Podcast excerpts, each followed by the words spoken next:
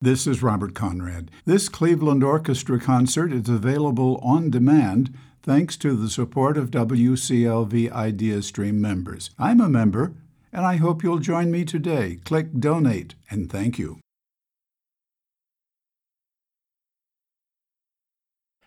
Richard Strauss turned to the works of the great German writer and poet Johann Wolfgang von Goethe frequently throughout his life. In the final months of World War II, as the great temples of German and Austrian culture were reduced to rubble, Strauss again looked to Goethe. He would have been familiar with the writer's meditations on change, the metamorphosis of plants and the metamorphosis of animals, and he was particularly struck by the poem that begins Nobody will ever know himself, detach himself from the ego of his self, but he tries every day what outwardly, finally clear what he is and what he was, what he can do and what he may do. These texts by Goethe, the operas of Richard Wagner, and a phrase from Beethoven's Third Symphony, Eroica, all resonate within the ever shifting lines of Strauss's Metamorphosen. Layered together, they eulogize the Austro German culture that Strauss had venerated, contributed to, and now had lost through the tyranny of war and the brutal and German regime. Richard Strauss was 80 years old and considering both his mortality and legacy when he wrote Metamorphosen. Wolfgang Amadeus Mozart was only 35 years old, but considering some of the same eternal questions, when he wrote his Requiem. Mozart had become ill while working on a commission for a Requiem Mass, and the composer wondered whether this would become his own. Mozart was well acquainted with the traditional funeral Mass, but he brings a deeply personal intimacy and anguish to his Requiem. His last masterpiece, left incomplete at the time of his death, is filled with invention, drama, and poignancy as if he too is striving to define himself, what he is and what he was, what he can do and what he may do. I'm Bill O'Connell, and this is the Cleveland Orchestra on the radio.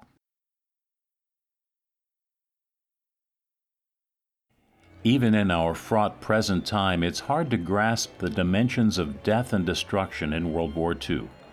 Between 1939 and 1945, millions of people died and beloved cultural institutions were destroyed in bombing raids.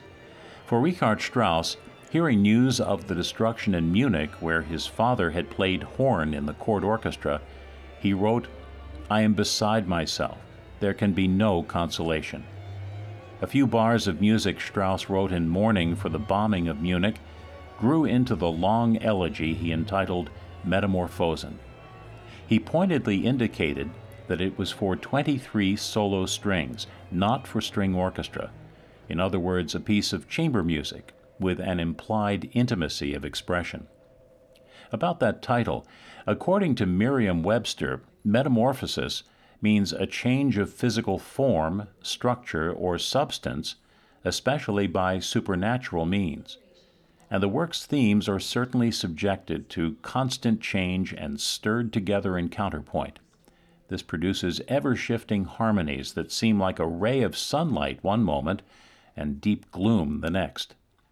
As for the themes of this piece, there are allusions everywhere to masterpieces of German music. One melody, however, stands out. It's a brief descending scale that appears almost subliminally throughout, but near the end, Strauss quotes it outright. It's a phrase from the second movement funeral march of Beethoven's Eroica Symphony. Beethoven dedicated his Third Symphony to the memory of a great man.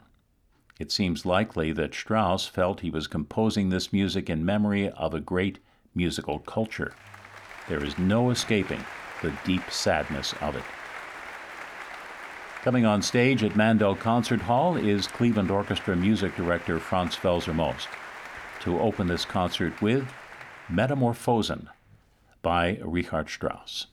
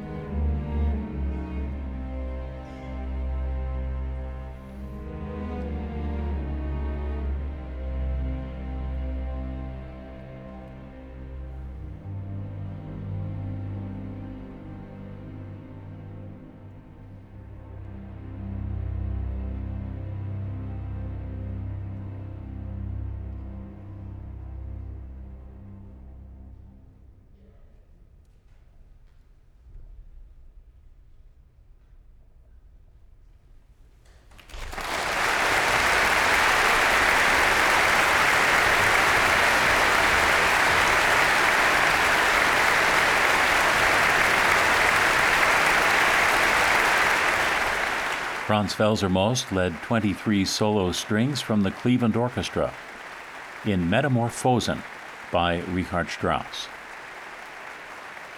The world premiere of this music was on January 25, 1946, by the Collegium Musicum of Zurich with conductor Paul Sacher, who had commissioned the work.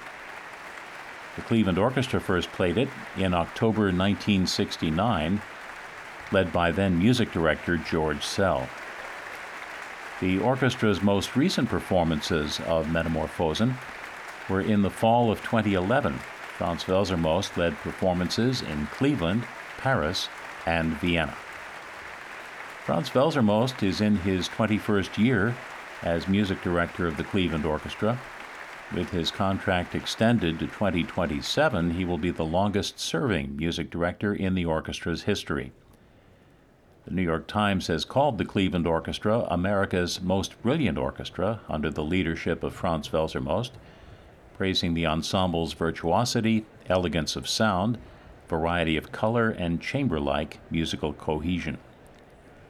You can revisit selected orchestra broadcasts at WCLV's Cleveland Orchestra On Demand page. You'll find the link at WCLV.org. The Cleveland Orchestra has a new loyalty rewards program for patrons. Examples of loyalty rewards include behind the scenes experiences and prizes. Find out more about the TCO rewards at clevelandorchestra.com/rewards. After a break, the second half of this concert, the Mozart Requiem. Stay tuned. This is the Cleveland Orchestra on the radio from Mandel Concert Hall at the Severance Music Center. I'm Bill O'Connell.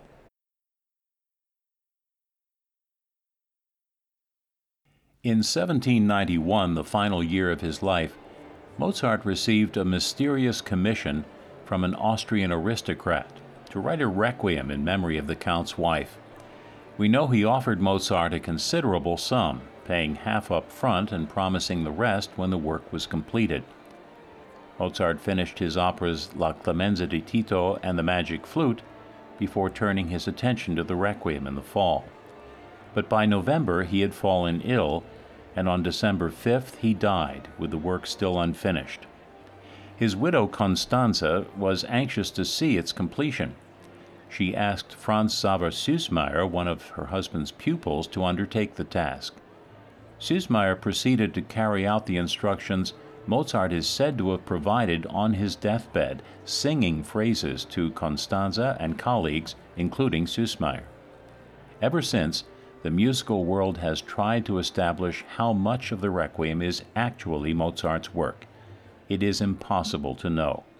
What we do have in Mozart's handwriting is the first movement introit, the vocal parts and bass line of the Kyrie fugue, most of the Dies Irae, Tuba Mirum, Rex Tremendae, Recordare, and Confutatis, some of the Lacrimosa, plus the Offertorium. Süssmayr claimed sole authorship of the remainder of the Lacrimosa as well as the Sanctus, Benedictus, and the Agnus Dei. In the final section, Lux Aeterna, Süssmayr recycled music from the opening introit and Kyrie movements. Although Mozart probably did not intend the first and last movements to be identical, Süssmayr's decision does give the work a well rounded, unified musical design. A newspaper in Salzburg reported that Mozart had said as he was furiously working on the composition, quote, I fear that I am writing a requiem for myself. Yet at the same time, this work in many ways represented a new beginning. It contains many stylistic elements that Mozart would no doubt have developed further had he not died just weeks before his 36th birthday. Baroque counterpoint meets an almost romantic sensitivity here in a completely novel way, a tantalizing glimpse of where his musical genius would have led. Instead, this masterpiece was left to others to draw upon its power and sublime beauty. Cleveland Orchestra music director Franz Welser-Möst is back on stage here in Mandel Concert Hall at the Severance Music Center with the Cleveland Orchestra Chorus and our soloists. Siobhan Stagg, soprano, Avery Amereau, alto, Benjamin Bliss, tenor, and Anthony Schneider, bass. Now, the Mozart Requiem.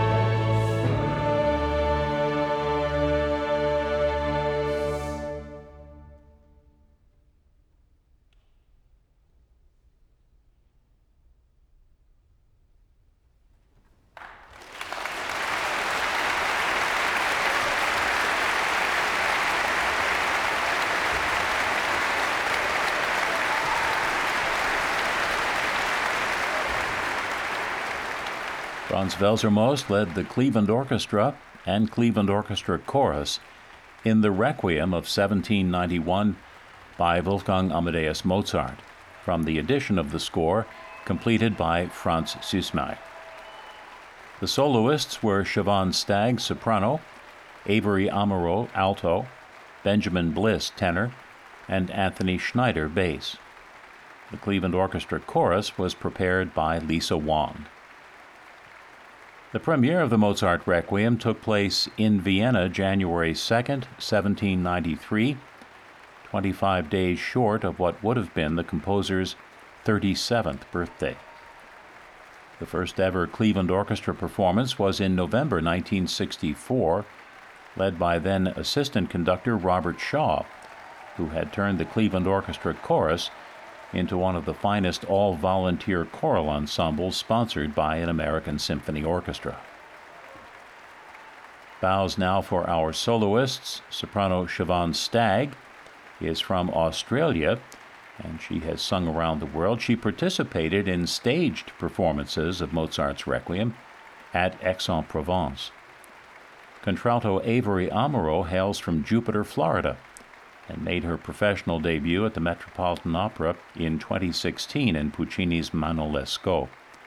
This concert was her debut with the Cleveland Orchestra.